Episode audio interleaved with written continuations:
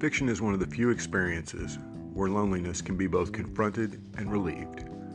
Drugs, movies where stuff blows up, loud parties, all these chase away loneliness by making me forget my name's Dave and I live in a one by one box of bone no other party can penetrate or know. Fiction, poetry, music, really deep, serious sex, and in various ways, religion. These are the places, for me, where loneliness is countenanced, stared down, transfigured, treated. David Foster Wallace.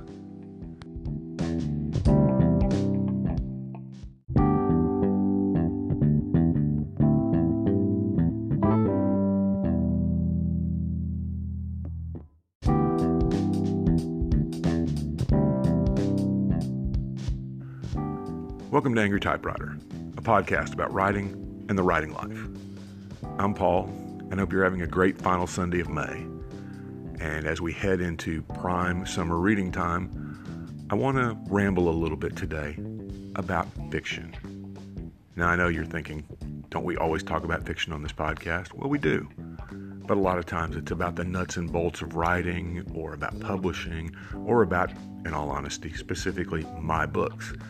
And today I want to focus just on fiction as a genre because fiction's awesome. I want to give you some recommendations both for standalone books and for book series. Uh, most of the ones I'm going to recommend are going to be already out in paperback because hardcovers cost a lot. Of course, you could always still go to the library, which you should be doing anyway. But so today's episode is going to be just about fiction. I hope you enjoy it and we'll be getting back to the nuts and bolts part again soon.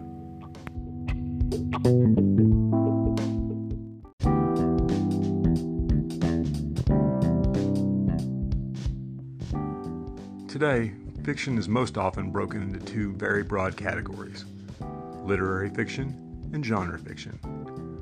Boiled down to the most simplistic of definitions, literary fiction is usually character driven, while genre fiction is more plot driven. Literary fiction is considered more quote unquote serious, while genre fiction is seen as more escapist or entertainment focused. Now, these aren't bad as far as simplistic definitions go, but they clearly have their limitations. There's literary fiction out there that is both highly entertaining and commercial, and also driven by plot, while examples abound of genre fiction that is definitely character centered and serious enough to be nominated for prestigious literary prizes. Before moving on to some types of fiction you may not have either ever considered or perhaps never even heard of, let's make clear what's meant by the term genre.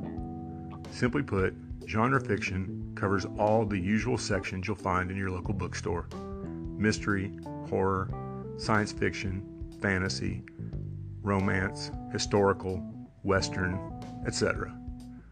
These are then broken down into further subgroups like hard-boiled, cozy, bibliomystery, noir, police procedural, and more, all in the mystery genre.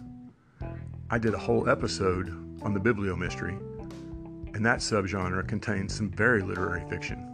You should go back and check it out if you haven't. So, what are some lesser known types of fiction that you'll encounter? Here are a few Magical realism. These are stories set in the real world, but with magical or fantastical elements woven in, as if they're just part of normal life. The most common examples come from Latin America, the novels of Gabriel Garcia Marquez, Isabel Allende, and Jorge Luis Borges being some of the most famous of this type. But it's not confined to Latin America. Bulgakov's The Master and Margarita and Salman Rushdie's Midnight's Children are also excellent examples of magical realism. Another type is epistolary, and it's one of my favorite types of fiction. These stories are told through letters, journals, and even more recently, emails. 84 Charing Cross Road by Helene Hanff, the Guernsey Literary and Potato Peel Pie Society, The Color Purple, and even Dracula are all examples of this type of fiction. For me, they create a personal, intimate aspect in the novel that you don't get with straight prose. Another type of fiction, and one that most are well aware of, is Gothic fiction. Horror fans, especially, are aware of this, but it's not combined to horror. These scary stories, often literally ghost stories, are usually set in large old homes or estates. Shirley Jackson's Haunting of Hill House, Diane Setterfield's The Thirteenth Tale, Anne Rice's Vampire Chronicles, and pretty much all of Edgar Allan Poe fall into this category. Another type of fiction that's not as common as the others mentioned here, but deserves its own comment, is metafiction. To use a film term, these stories break the fourth wall, though not always by having the narrator acknowledge the reader directly. Sometimes they simply find ways within the story to let you know the characters know it's a story. Some examples would be Vonnegut's Slaughterhouse Five and Italo Calvino's If on a Winter's Night, a Traveler. This novel takes metafiction to the extreme. Its opening line is You are about to begin reading Italo Calvino's new novel, If on a Winter's Night, a Traveler. Another type of fiction that you've been reading your whole life is Bildungsroman, which is just a big German word for coming of age stories. These include Joyce's Portrait of the Artist as a Young Man and Salinger's Catcher in the Rye, all the way to Donna Tartt's The Goldfinch. Finally, the Roman a Clef novel. These are novels that recount real people and real events, only thinly disguised as fiction. Now, you could easily argue that this is true of tons of fiction, maybe in some ways, almost all of it.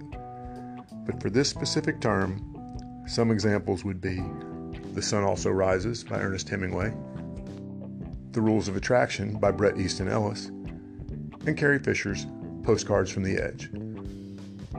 I like these type of novels because they give you a real insight into the author if you're paying close enough attention. All of these various types could fall either into the literary fiction category or any of the many genres and subgenres of genre fiction.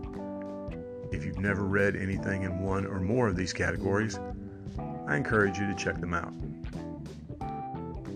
All this talk of literary versus genre fiction triggers a few thoughts in my mind on the place of both in your reading life.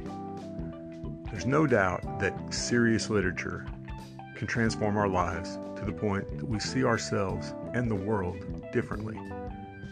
The Razor's Edge did this for me 30 years ago and continues to do so today. But genre fiction is, or at least at its best can be, far more than simple escapism, especially given enough time. Just as Charles Dickens' novels went from being essentially the pop culture phenomenon of the mid 1800s to serious literature today, a hundred years from now, the Harry Potter series will no longer be seen as young adult fantasy books, but as timeless literary classics. In fact, they're already being taught in some college literature classes. Ultimately, the key to whether a book is transformative has far less to do with an arbitrary category than with how well the author does in reaching you, the reader, where you are. And perhaps genre fiction has a better chance of doing this, since we'll actually read it, as opposed to the classics we merely talk about, but never read. With that in mind, here are a few genre suggestions for your reading list this fall, all of which are also series. John Dunning's Bookman series, which I've talked about before on this podcast. Part police procedural, part hard boiled, all bibliomystery. The first three, especially, are all classics. The Dragonlance Chronicles by Margaret Weis and Tracy Hickman. If you want a rollicking fantasy quest but can't make it through Tolkien's elvish songs, this is the series for you. Plus, it's kind of based on a Dungeons and Dragons campaign, which is really cool in and of itself.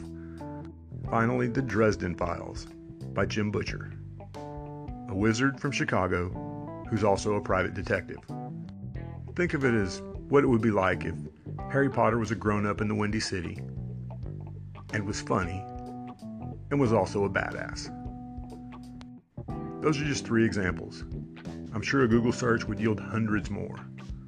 Find a series you can settle into and keep on reading. We'll see you next time.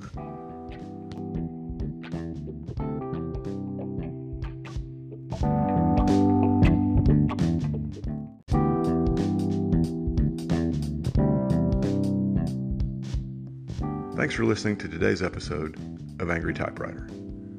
I hope it's been both informative and entertaining, especially for you writers out there.